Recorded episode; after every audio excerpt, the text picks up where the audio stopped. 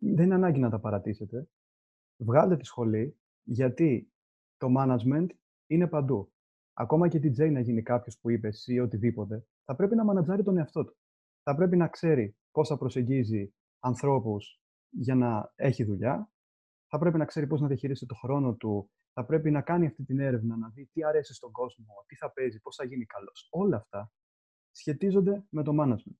Οπότε είναι μια πολύ καλή ε, αρχή, είναι μια πολύ καλή βασική γνώση και έχεις φυσικά και όποια αξία μπορεί να έχει για σένα το τελικό πτυχίο.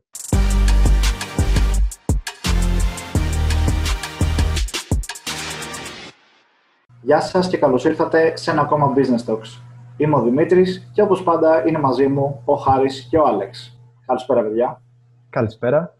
Καλησπέρα και από μένα.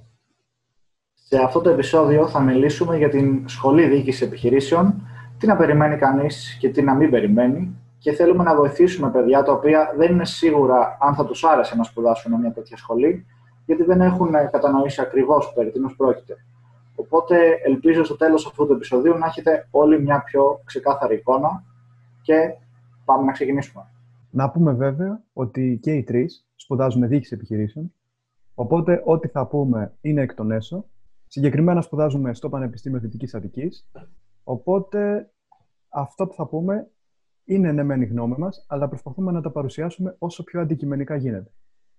Οπότε τι να περιμένει κανείς από μια σχολή διοίκησης επιχειρήσεων τέλος πάντων και τι να μην περιμένει. Δηλαδή ένα μεγάλο πρόβλημα που είχα εγώ προσωπικά όταν ε, πρωτοπέρασα στη σχολή, ε, που εντάξει, ούτε εγώ ήξερα ακριβώς ακριβώς περί τίνος πρόκειται, ε, πόσο μάλλον όμως δεν ήξεραν ούτε οι κοντινοί μου άνθρωποι που δεν ήταν σπουδαγμένοι, ας πούμε. Π.χ. κάποιοι γνωστοί που θα μπορούσα να μιλήσω. Ε, το νούμερο ένα πράγμα που έλεγαν όλοι ήταν το ότι αφού δεν υπάρχουν επιχειρήσεις στην Ελλάδα, πού πάει να σπουδάσεις, ξέρω εγώ, θα είσαι μια ζωή άνερο.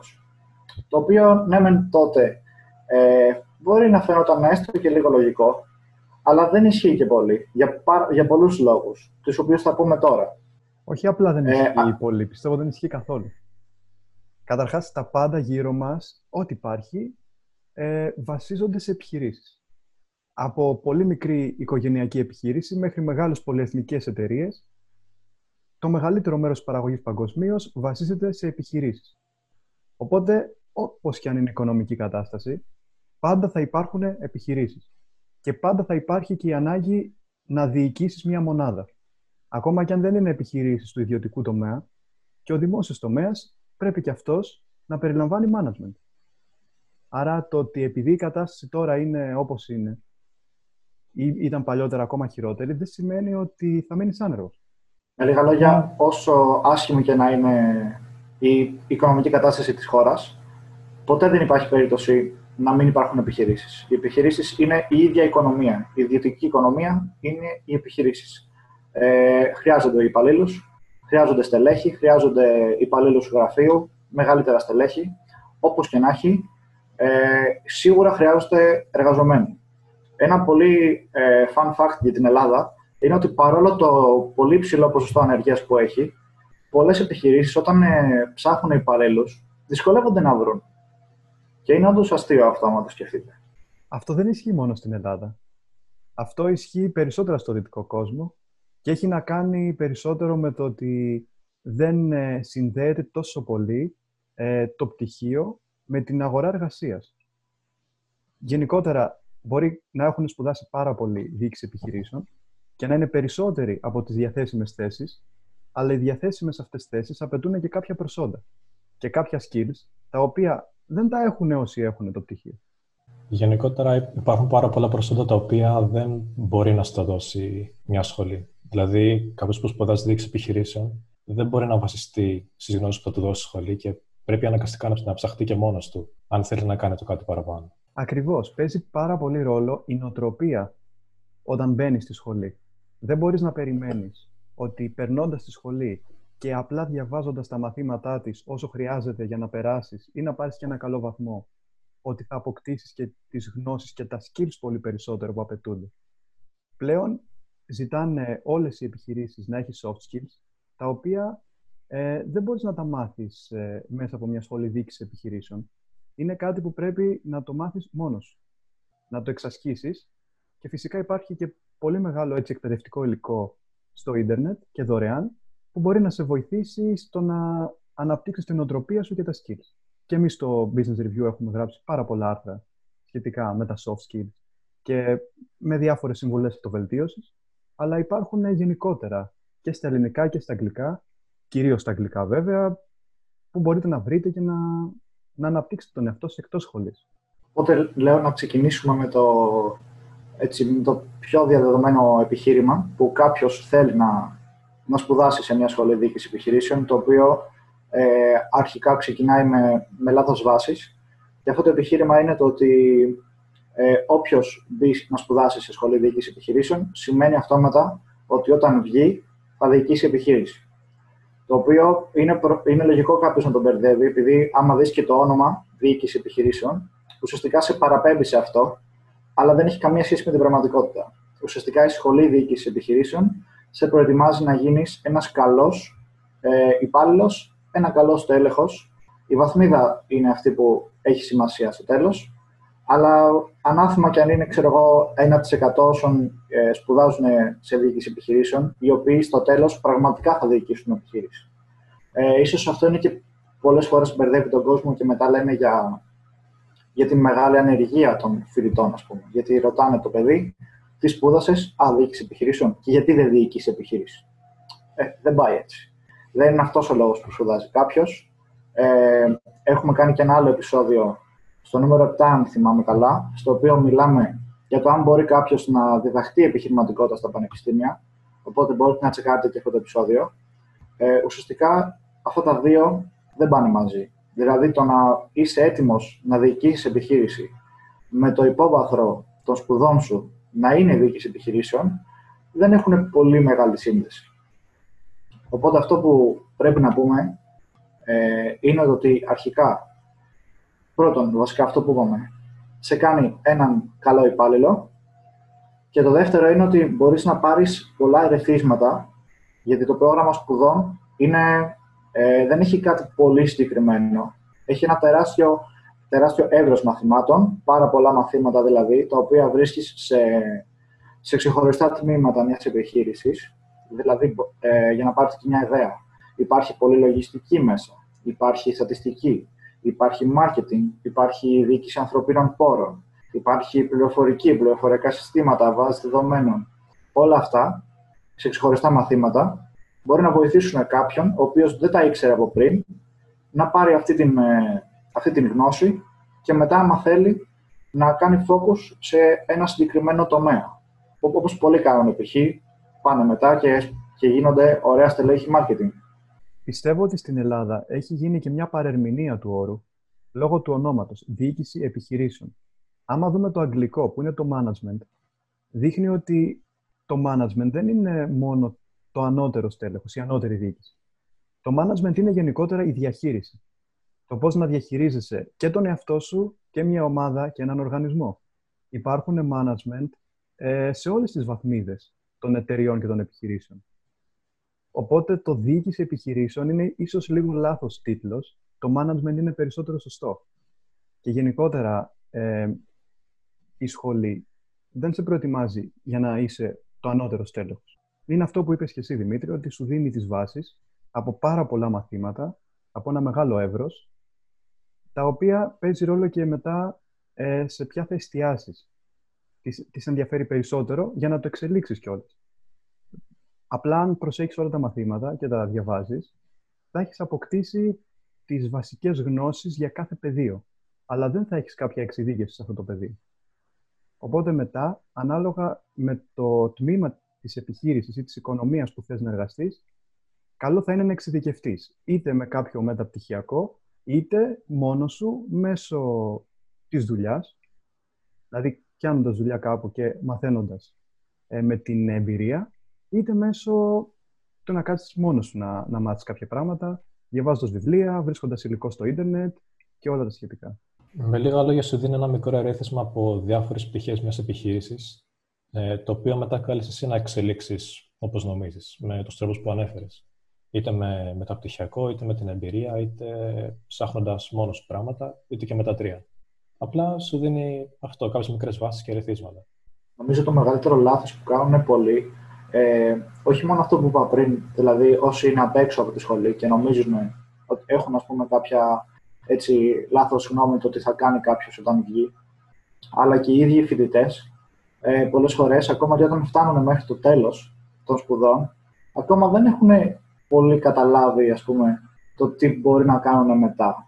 Δηλαδή υπάρχει και το άλλο, ότι ειδικά στα, στα πρώτα έτη και ειδικά ακόμα και πριν μπεις, ε, πριν μπει κάπου στη σχολή, ουσιαστικά γι' αυτό κάνουμε και το επεισόδιο τώρα, για να βοηθήσουμε λίγο με αυτές τις παρανοήσεις, κάποιος νομίζει ότι επειδή θα έχει ένα πτυχίο διοίκηση επιχειρήσεων, ότι μετά θα πάει να δουλέψει και αυτομάτως θα, θα μπει σε μια θέση ευθύνης. Δηλαδή, μπορεί να γίνει αυτομάτως ε, ένας καλός μάνατζερ. Το οποίο δεν έχει καμία σχέση με την πραγματικότητα. Ε, ό,τι πτυχίο και να έχεις, κατά βάση πρέπει όταν ε, μπεις στην αγορά εργασίας να ξεκινήσεις από χαμηλά. Πρέπει να μάθεις τη δουλειά που μπορεί να κάνει ένας ε, υπάλληλος, ο οποίος είναι σε entry level, δηλαδή είναι junior, πώς, πώς να το πω, είναι η πρώτη βαθμίδα, ας πούμε, και από εκεί και πέρα μετά σιγά σιγά με την εμπειρία και με το να μαθαίνεις όλες τις δουλειές που υπάρχουν, με το να περάσεις δηλαδή από τη κάθε θέση, τότε μπορείς να έχεις την εμπειρία να διοικήσεις ή να πάρεις μια μονάδα και να την τρέξεις μόνος σου. Οπότε δεν έχει σημασία ε, το πτυχίο που έχεις σε αυτή τη φάση. Πρέπει αναγκαστικά να περάσεις από όλα τα στάδια. Και υπάρχουν και άνθρωποι οι οποίοι περνάνε από αυτά τα στάδια, ξεκινώντας σαν απλοί υπάλληλοι και μετά σιγά σιγά ανεβαίνουν βαθμίδες και γίνονται managers, χωρίς να έχουν κάποιο πτυχίο διοίκησης επιχειρήσεων. Μαθαίνοντας μέσα από τη δουλειά, μέσα από το... όλο το, το κλίμα τέλος πάντων. Γιατί η διοίκηση επιχειρήσεων δεν είναι κάτι, ε, πώς να το πω, full επιστημονικό.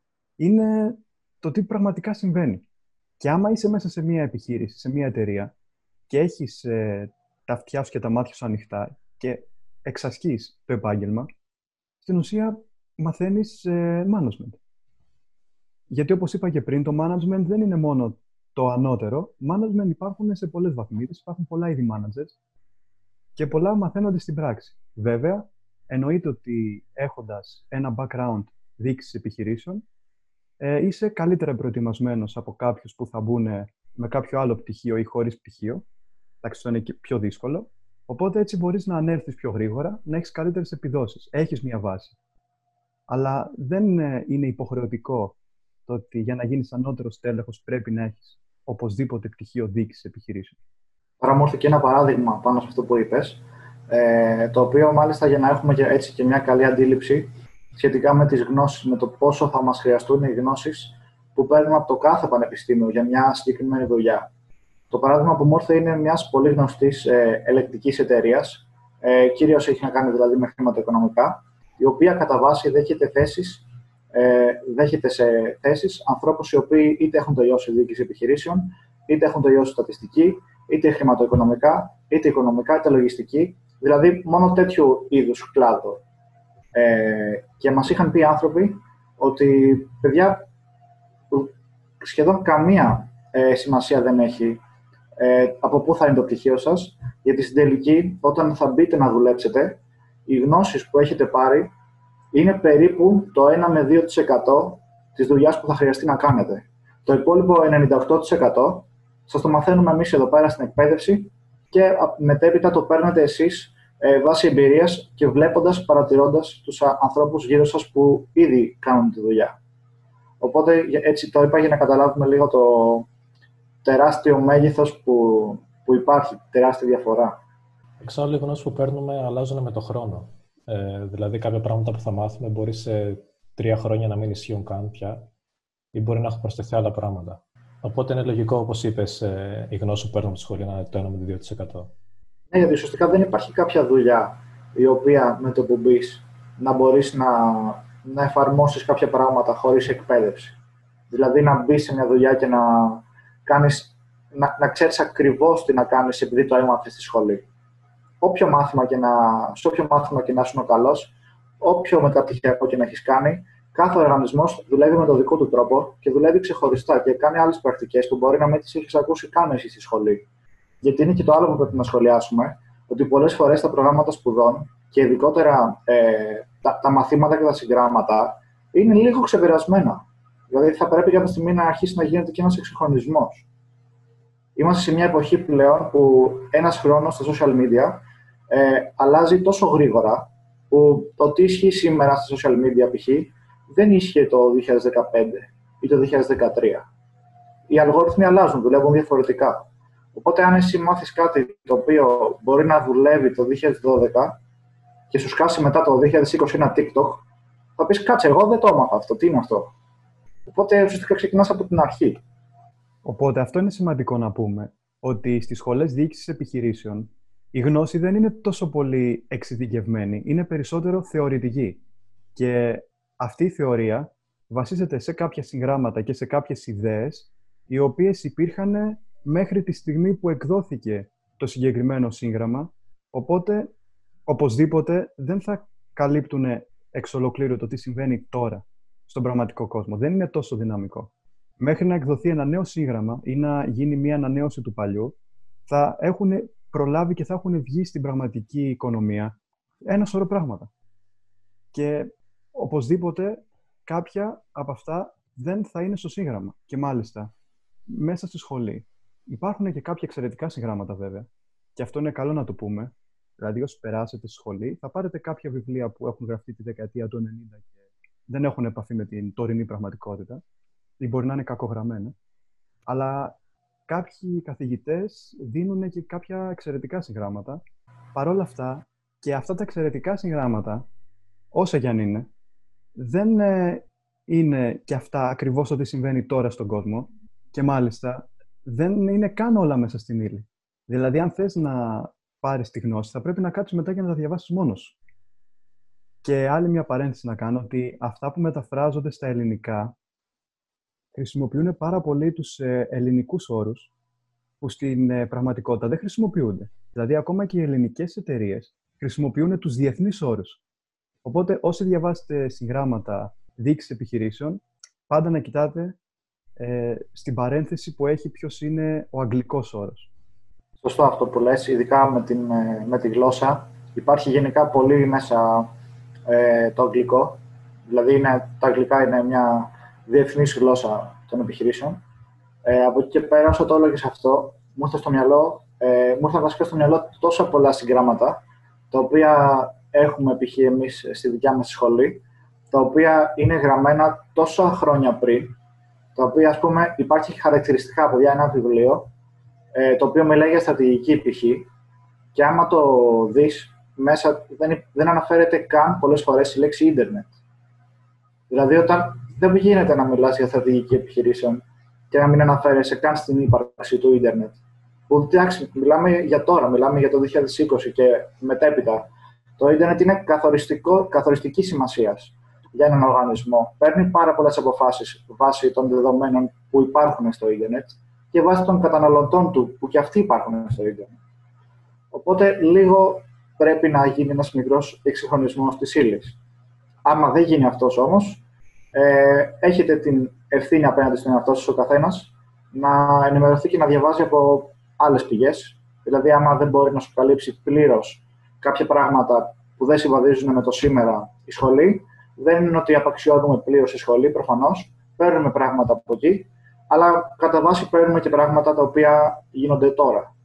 Οπότε κάτι που θέλω να πω πάνω σε αυτό είναι ότι η σχολή διοίκησης επιχειρήσεων έχει έναν καθαρά ακαδημαϊκό χαρακτήρα όταν πας να σπουδάσεις, θα σπουδάσεις, δεν θα εξειδικευτείς, δεν θα εκπαιδευτείς στο να κάνεις μια δουλειά.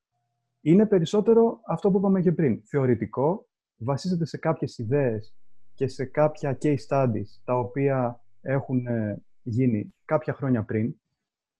Ε, Παρ' όλα αυτά, αυτό δεν είναι απαραίτητα κακό. Γιατί το να εξετάσεις κάποια πράγματα και από την θεωρητική μεριά, ειδικότερα άμα τα δεις με κριτική σκέψη, είναι πάρα πολύ βοηθητικό. Γιατί το management δεν σχετίζεται μόνο και με τις επιχειρήσεις. Μπορεί να γίνει και κάτι πιο προσωπικό. Δηλαδή, κάποιες από τις αρχές του management και κάποια στοιχεία του τρόπου σκέψης που μαθαίνουμε, του θεωρητικού, μπορούν να εφαρμοστούν οπουδήποτε, ακόμα και στην καθημερινή μας ζωή. Γιατί η διαχείριση είναι παντού, η διαχείριση του χρόνου. Ε, όλα αυτά μπορείς, ε, άμα σπουδάσεις δείξει επιχειρήσεων, και πραγματικά έχεις μια κριτική έτσι, σκέψης σε αυτά που διαβάζεις να τα μάθεις. Αλλά αυτό δεν σημαίνει ότι θα προετοιμαστείς για να είσαι το καλύτερο στέλεχος και να πάρεις θέση ευθύνης. Ε, Καταρχάς, συμφωνώ πολύ με αυτό που είπες για το management. Δηλαδή, κάποιος μπορεί να πάρει. Ε, οι γενικές γνώσεις δεν είναι πάντα κακές. Πολλές φορές μπορεί να σε βοηθήσουν και σε άλλες πτυχές της ζωής σου. Ε, π.χ. το management, είπες κάποια παραδείγματα χάρη.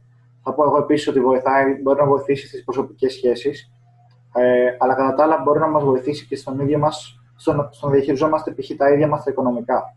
Ή, ε, όπως είπε ο Χάρης, στη διαχείριση χρόνου. Γενικά είναι, είναι καλό σαν, ε, έτσι, σαν γνώση να το, να το έχουμε. Τώρα από εκεί και πέρα, ε, να μιλήσουμε λίγο για την αγορά εργασίας. Επειδή, όπως είπες, κυρίως είναι πράγματα ακαδημαϊκά αυτά που παίρνεις από, από μια σχολή, από ένα business school. Ε, οπότε, μιλώντας για την αγορά εργασίας, ένα φαινόμενο που ειδικά τα τελευταία χρόνια έχει πάρει τεράστιες διαστάσεις είναι το ότι οι περισσότεροι φοιτητές με το που τελειώνουν μια σχολή πάνε και, παίρνουν το, και κάνουν το MBA το, για το οποίο ήθελα να μιλήσω λίγο γι' αυτό. Ε, καταρχάς, να πούμε ότι αυτή τη στιγμή στην αγορά το MBA είναι από τα πιο, αν να το χαρακτηρίσω hot, είναι τα πιο καυτά έτσι, χαρτιά που μπορεί να έχει κάποιος για να είναι πιο πιθανό να προσληφθεί. Είναι δηλαδή, έχει ένα κύρος όπως και να έχει. Και αυτό που βέβαια με προβληματίζει λίγο είναι ότι, OK, καταλαβαίνω γιατί κάποια παιδιά που έχουν τελειώσει διοίκηση επιχειρήσεων πάνε και κάνουν master ξανά στη διοίκηση επιχειρήσεων. Αλλά δεν ξέρω κατά πόσο πολύ οι γνώσεις που παίρνεις ε, από το να το ξανακάνεις και τα λεφτά που δίνεις, δηλαδή αν όλο το κόστος ευκαιρίας του να έχεις ήδη ένα πρώτο πτυχίο διοίκηση και να πας και να κάνεις ένα master στη διοίκηση, δεν ξέρω κατά πόσο μπορεί να σας βοηθήσει αυτό το πράγμα. Ε, το έχω συζητήσει και με άλλους ανθρώπους που είναι και στην αγορά, ε, είτε με κάποιους καθηγητές, και πολλοί ε, είναι στην ίδια άποψη. Σε φάση ότι, παιδιά, όταν έχετε πρώτο πτυχίο διοίκησης επιχειρήσεων, μην πάτε και κάνετε MBA.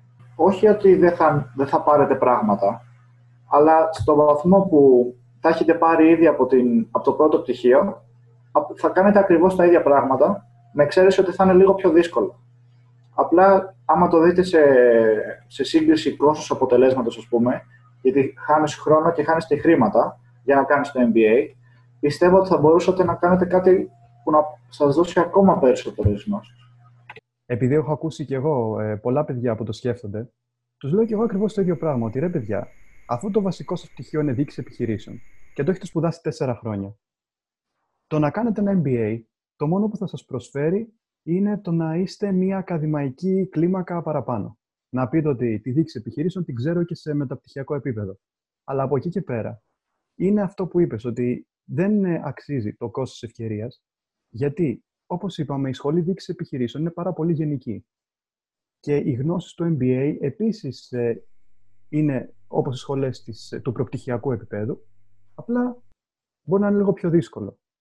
Αν θέλετε λοιπόν να κάνετε ένα μεταπτυχιακό οπωσδήποτε, καλό είναι να κάνετε μία εξειδίκευση σε ένα αντικείμενο. Αν θέλετε π.χ.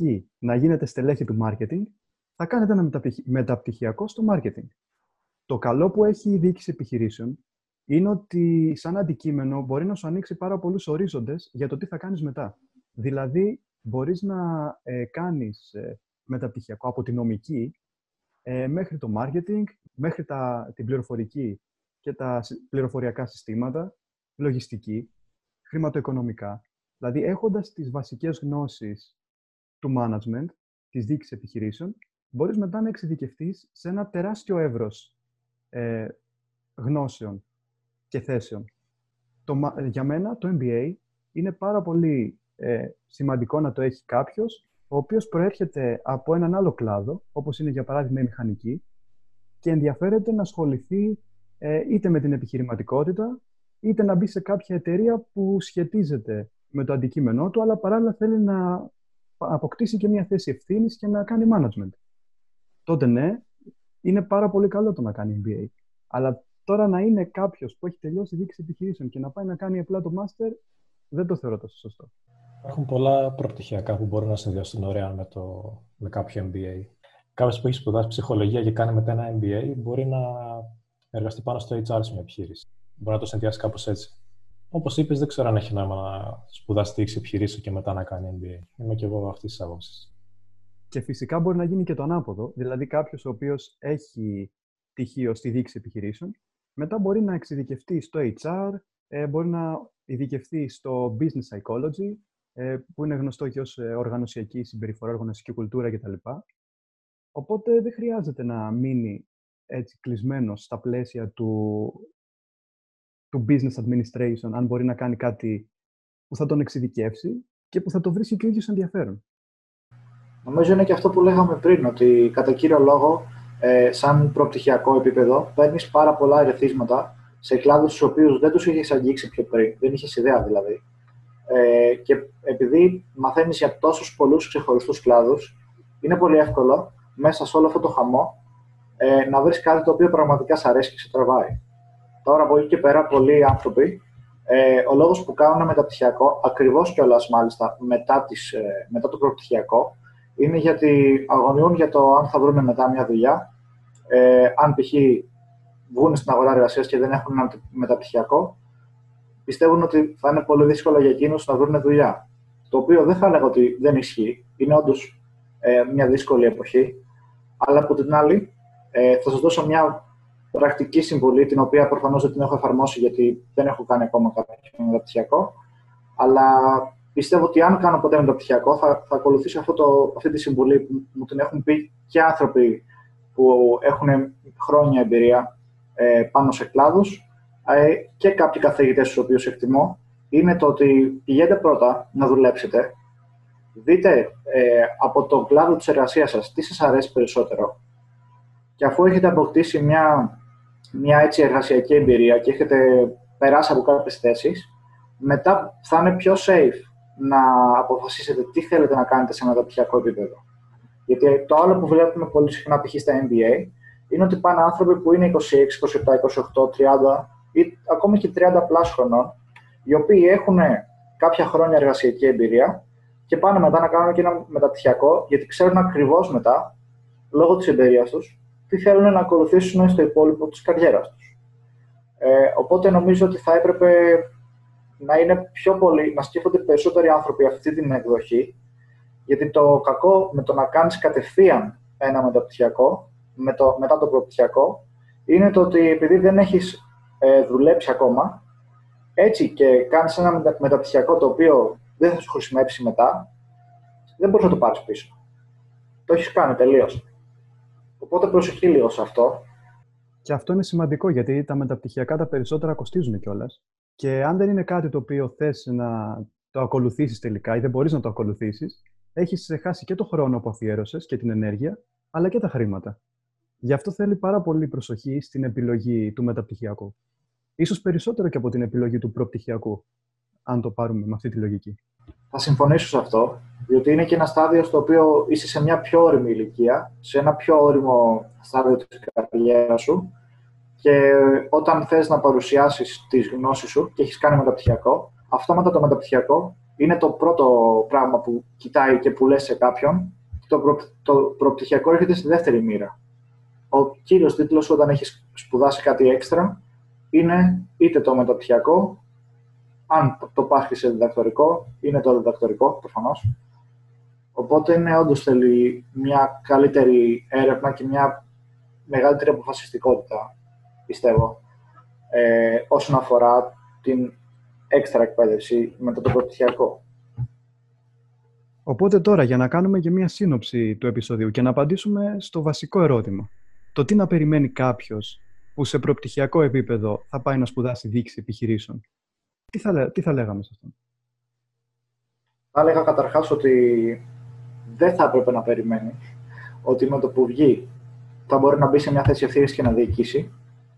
Αυτό δηλαδή είναι στάνταρ. Τώρα από την άλλη, είναι κατάλληλο για όποιον θέλει να έχει μια σφαιρική άποψη και μια πιο ολοκληρωμένη άποψη σχετικά με την επιχειρηματικότητα, με το πώς λειτουργούν ε, εκ των έσω επιχειρήσεις, είναι πολύ σημαντικό το να μαθαίνεις κάποιες διαδικασίες. Δηλαδή, ε, πώς συνδυάζονται πολλά τμήματα μιας επιχείρησης και δουλεύουν σαν ένα και έτσι η επιχείρηση βγάζει ένα τελικό προϊόν, μια τελική υπηρεσία. το οποίο δεν θα έλεγα ότι 100% το μαθαίνεις στη σχολή, αλλά γνωρίζοντας κάποιες περισσότερες λεπτομέρειες για, για τον κάθε κλάδο, μπορείς μετά να κάνεις μόνος σου τη συσχέτιση, να ενώσει αυτό που λέμε ένωση της τελείε και να καταλάβεις εν τέλει το πώς λειτουργεί μια επιχείρηση. Από εκεί και πέρα, επειδή είπαμε ότι υπάρχουν και, και αυτές οι σφαιρικές γνώσεις, οι οποίες ε, πολλές φορές μπορεί να οδηγήσουν σε κάτι καλό, γιατί κάποιος παίρνει ένα ερέθισμα και μετά το εξελίσσει σε κάτι περισσότερο επαγγελματικό. Οπότε μετά πατάει επαγγελματικά πάνω σε αυτό. Από αυτή την άποψη είναι πολύ καλό, όποιος ενδιαφέρεται δηλαδή. Ε, δεν είναι κάτι συγκεκριμένο με την άποψη να σε κουράζει. Δεν κάνεις ε, 35 μαθήματα στατιστικής, ας πούμε, ή δεν κάνεις όλη σου τη ζωή λογιστική, όπως είναι κάτι. Ε, όπως είναι άλλες σχολές που έχουν έτσι ένα πιο, πιο συγκεκριμένο πράγμα που οι φοιτητές κάνουν κατά βάση της σχολής και μετά από λίγο καιρό μπορεί να βαρεθούν, μπορεί να μπουχτίσουν πια να πούνε δεν μπορώ να κάνω άλλη λογιστική, ας πούμε, βαρέθηκα. Ε, είναι ένα από τα καλά που έχει. Από την άλλη βέβαια, sorry που μιλάω τόσο πολύ, αλλά κάνω αυτή την ε, μικρή σύνοψη, ε, από την άλλη μπορεί κάποιος να το δει αυτό και σαν αρνητικό, γιατί ουσιαστικά δεν μαθαίνει κάτι πάρα πάρα πολύ καλά. Δεν μαθαίνει κάτι συγκεκριμένο πολύ καλά, μαθαίνει πολλά πράγματα και αρκετά, τα μαθαίνει αρκετά καλά. Από εκεί και πέρα είναι δική του ευθύνη και μπορεί να το κάνει κιόλας. Σε οποιαδήποτε από αυτά θέλει να μάθει περισσότερα με προσωπικό διάβασμα. Το οποίο το στηρίζουμε απόλυτα. Είναι και αυτό που κάνουμε κι εμείς μόνοι μας. Γι' αυτό είναι καλό κάποιος που θέλει να μπει στη διοίκηση επιχειρήσεων να, να έχει ήδη ένα ενδιαφέρον για την επιχειρηματικότητα. Γιατί υπάρχουν πολλά μαθήματα που, όπως είπαμε, δεν, είναι, δεν έχουν πολλές εφαρμόσιμες γνώσεις. Είναι αρκετά γενικά. Και πρέπει να υπάρχει ένα ενδιαφέρον για να τον κρατήσει και να συνεχίσει να σπουδάζει. Γιατί πρέπει να περάσει και από κάποια μαθήματα τα οποία σίγουρα μπορεί να μην τον ενδιαφέρουν. Είναι τόσα πολλά και σε τόσο μεγάλο εύρος. Νομίζω καλύψατε και δύο πάρα πολύ ωραία το ερώτημα και θέσατε και αυτό το πολύ σημαντικό θέμα ότι το γεγονός ότι έχουμε τόσο πολλά διαφορετικά μεταξύ τους μαθήματα μπορεί να το κάνει πολύ ενδιαφέρον γιατί δεν βαριέσαι, αλλά ταυτόχρονα ε, μπορεί να σε κάνει κιόλας να, να χαθείς, εγώ. Να, να μην ξέρεις ακριβώς τι θα κάνεις και να πρέπει να βρεις μέσα σε ένα εσωτερικό κίνητρο ώστε όλα αυτά τα μαθήματα να τα διαβάσεις και να πάρεις αυτή την πολύ σημαντική βάση που μπορούν να σου δώσουν. Γιατί κάτι που απαντάω εγώ όταν με ρωτάνε γιατί δείξει επιχειρήσεων, τους λέω ότι σίγουρα θα μπορούσα να σπουδάσω κάτι άλλο, αλλά πιστεύω ότι η δίκηση επιχειρήσεων είναι η σχολή που θα μου δώσει τις καλύτερες βάσεις για τα πράγματα που θέλω να κάνω μετά. Και γι' αυτό το λόγο την προτείνω κι εγώ. Παρότι είπαμε και όλα αυτά τα αρνητικά που έχει, δεν πάβει να είναι μια σχολή που μπορεί να σου δώσει σημαντικές βάσεις και μάλιστα μπορείς να κερδίσεις και χρόνο, γιατί μέσα σε αυτά τα τέσσερα, μπορεί και πέντε χρόνια τέλος πάντων, που θα σπουδάσεις τη διοίκηση επιχειρήσεων, θα είσαι πλέον όριμος και θα έχεις κάποιες βασικές γνώσεις για να αποφασίσεις καλύτερα το τι είναι αυτό που θέλεις να κάνεις. Ενώ αν μπεις στην νομική ή στην ιατρική, μετά είσαι πιο περιορισμένος. Ενώ με τη δίκηση επιχειρήσεων παίρνεις αυτή τη βασική γενική γνώση και μετά μπορείς να πας οπουδήποτε και να εξειδικευτείς. Τώρα σχετικά με αυτό που είπες και θα ήθελα να προσθέσω αυτό το κάτι τελευταίο λίγο πριν κλείσουμε. Είναι ε, πολύ συχνό φαινόμενο, ακριβώς για το λόγο που είπες ότι μπορεί να μην είσαι και πολύ σίγουρος για το τι θέλεις να κάνεις, οπότε γι' αυτό να κοιτάς και την επιλογή της ε, διοίκησης επιχειρήσεων, επειδή μέσα από αυτή μπορείς να βρεις ε, πάρα πολλές, μεγάλο εύρος τέλος πάντων επιλογών. Αυτό βέβαια είναι και ένα φαινόμενο που βλέπουμε, το οποίο είναι ότι πολλοί άνθρωποι τη στιγμή που δίνουν πανελίνε, όταν δεν ξέρουν τι να κάνουν, δηλαδή κυριολεκτικά πας και δίνεις πανελίνε και δεν ξέρεις, ρε παιδί μου, που θες να περάσεις δεν είναι κακό. πολλά παιδιά είναι τόσο μπερδεμένα ή θέλουν τόσο πολλά διαφορετικά πράγματα που έρχεται τη στιγμή να δώσουν το, το μηχανογραφικό τους με την κατάταξη των σχολών και ακόμα και εκείνη τη στιγμή δεν είναι σίγουροι για το τι θέλουν. Επειδή λοιπόν πολλές φορές όταν κάποιος δεν είναι σίγουρος, για κάποιο λόγο ή για τους λόγους που είπαμε, επιλέγει να βάλει διοίκηση επιχειρήσεων, ε, είναι πολύ συχνό φαινόμενο. Πάρα πολλά παιδιά και πολλοί φοιτητές που περνάνε εν τέλει σε μια τέτοια σχολή να μην την τελειώνουν ποτέ. Και ο λόγος είναι ότι μπαίνουν, μετά από ένα-δύο χρόνια βλέπουν ότι δεν είναι αυτό που τους αρέσει, ε, το, έχουν, το είχαν κάπως αλλιώς στο μυαλό τους, τους φαίνονται ίσως λίγο δύσκολα τα μαθήματα, ίσως λίγο άχρηστα, ίσως δεν υπάρχει κανένα ενδιαφέρον. Ε, οπότε, άμα το δούμε και σαν στατιστικό, αυτός είναι και ο λόγος που πολλοί άνθρωποι μπορεί να βλέπουν πολλούς φοιτητές και σπουδαστές της δίκης επιχειρήσεων να κάνουν εν τέλει μια δουλειά που είναι λίγο άσχετη με τη διοίκηση επιχειρήσεων. Δηλαδή να, να, κάνουν, να κάνει κάποιος καριέρα σερβιτόρου, καριέρα DJ, καριέρα οτιδήποτε άλλο. Επειδή στην τελική ε, κάποιος ο οποίος μπαίνει εκεί πέρα, μέχρι να τελειώσει έχει αλλάξει αποφάσεις, έχει αλλάξει τρόπος σκέψης, έχει δει τι του αρέσει, τι δεν του αρέσει. Οπότε δεν είναι ακριβώς ακριβώς ότι υπάρχει τεράστια ανεργία σε όσους τελειώνουν. Ε, έχετε στο μυαλό σας αυτό το στατιστικό, ότι πολλοί που τελειώνουν δεν ήθελαν ποτέ να κάνουν αυτό. Οπότε αυτό είναι και καλό στη συνέχεια για, για εμάς, ας πούμε, που μπορούμε να το δούμε στην αγορά ανταγωνιστικά. Δηλαδή, όλα τα τυχεία που έχουν τελειώσει δεν θέλουν να σου πάρουν τη δουλειά. Θα κάνουν κάτι άλλο εν τέλει. Αυτό. Να το έχουμε στο μυαλό μας.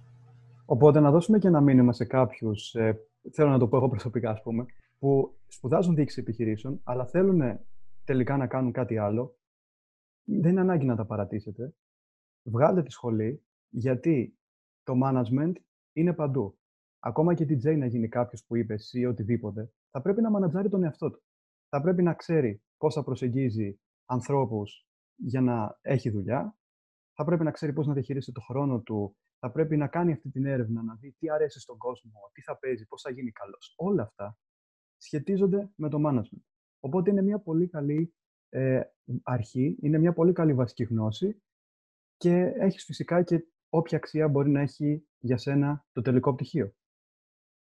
Και ένα επίσης σημαντικό είναι ότι η σχολή μας μπορεί να μην είναι ούτε πολύ εύκολη, δεν είναι όμως ούτε πολύ δύσκολη. Γι' αυτό και την κάνει και ενδιαφέρουσα, αλλά και μπορεί να σε κρατήσει.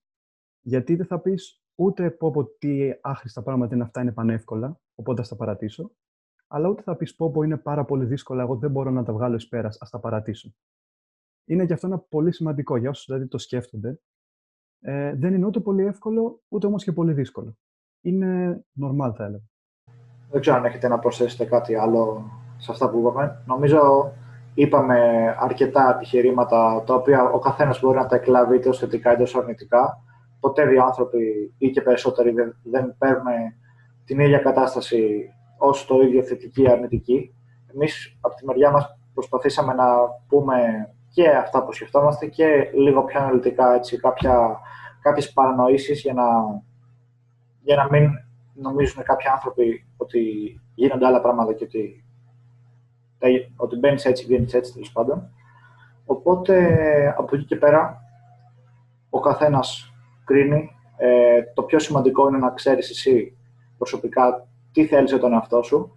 Δεν μπορούμε ούτε εμείς, ούτε κανένας γονιός, ούτε κανένας καθηγητής να σου πει: Ξέρεις τι, πήγαινε εκεί γιατί θα σ' αρέσει, ή κάνε αυτό γιατί θα σ' αρέσει, τελείωσε το, μην το τελειώσεις, παράτα μην τα παρατήσεις. Αυτό μόνο εσύ μπορείς να το, να το καταλάβεις στο τέλος, γιατί εσύ ξέρεις καλύτερα από όλους τι θέλεις για σένα. Οπότε νομίζω να καλύψαμε όσο καλύτερα γινόταν το θέμα. Ελπίζω στο μέλλον να δουν αυτό το βίντεο παιδιά τα οποία έχουν τελειώσει με τις Πανελλήνιες, φτιάχνουν το, το μηχανογραφικό τους και δεν είναι σίγουροι για το τι θέλουν να κάνουν ακριβώς Ελπίζω πραγματικά να τους βοηθήσει αυτό το βίντεο, να το βρουν χρήσιμο και να πάρουν και μια απόφαση που ίσως τους αλλάξει ακόμα και όλη τους τη μετέπειτα πορεία. Ε, βασισμένη σε μια γνώση που μπορεί πριν να μην είχαν. Και εγώ, ας πούμε, όταν έκανα το μηχανογραφικό μου, που κοίταγα κάποια προγράμματα σπουδών, κοίταγα τι μπορεί να έχουν κάποιες σχολές, τι μπορεί να με ενδιαφέρει, τι μπορεί να μην με ενδιαφέρει, ε, μου έλειπε αυτή, αυτή η γνώση του τι να περιμένει κανείς από μια τέτοια σχολή. Πραγματικά έψαξα και ήθελα να δω γνώμες κτλ. Αλλά δυστυχώς δεν μπορούσα να βρω κάτι πέρα από τα προγράμματα σπουδών και μια ε, υποκειμενική άποψη ίσως κάποιου που το σπούδαζε.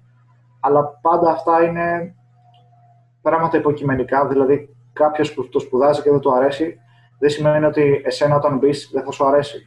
Ή το ανάποδο. Κάποιος που μπορεί να σου πει: Πω, πω είναι καταπληκτική σχολή, έλα, και εσύ να μπεις και να σου φανεί μια ιδέα. Οπότε δεν θα, θα έλεγα να μην, βασίζετε, να μην βασίζετε τη γνώμη σας τόσο πολύ στο, στο τι σου λένε οι άλλοι άνθρωποι. Ε, γι' αυτό ελπίζω μετά από αυτό το βίντεο να έχουμε βοηθήσει όσους περισσότερους γίνεται. Οπότε αυτό ήταν το βίντεο για σήμερα. Αν σας φάνηκε χρήσιμο και σας άρεσε η κουβέντα μας, μην ξεχάσετε να κάνετε ένα like στο κανάλι γιατί βοηθάει πάρα πολύ τον αλγοριθμό του YouTube να το προωθήσει και σε άλλους ανθρώπους που θα βοηθούν και εκείνοι από αυτό το βίντεο. Αν μας βλέπετε από YouTube, κάντε και ένα subscribe, να γίνουμε μια μεγάλη παρέα εδώ πέρα στο κανάλι. Και μέχρι την επόμενη φορά, τι να κάνουμε, Χάρη. Μέχρι την επόμενη φορά, να είστε όλοι καλά και να κυνηγάτε τα όνειρά Λοιπόν, είστε έτοιμοι, μάγκες; Πάμε να κάνουμε επεισοδιάρα. Πάμε, ήδη γράφει. δεν ξέρω. δεν ξέρω γιατί. Σκεφτόμουν κάποια βιβλία που, που έχουν 10 χρόνια να ανανωθούν. Και... Όχι, μίζο μάλλον. Αυτό το σκυλί. Δεν άκουσα τίποτα. Ούτε εγώ. Ναι. Τον ακούω. Τόσο. Άμα πεταχτεί πάνω το Μάρλι, θα, θα έχουμε blooper.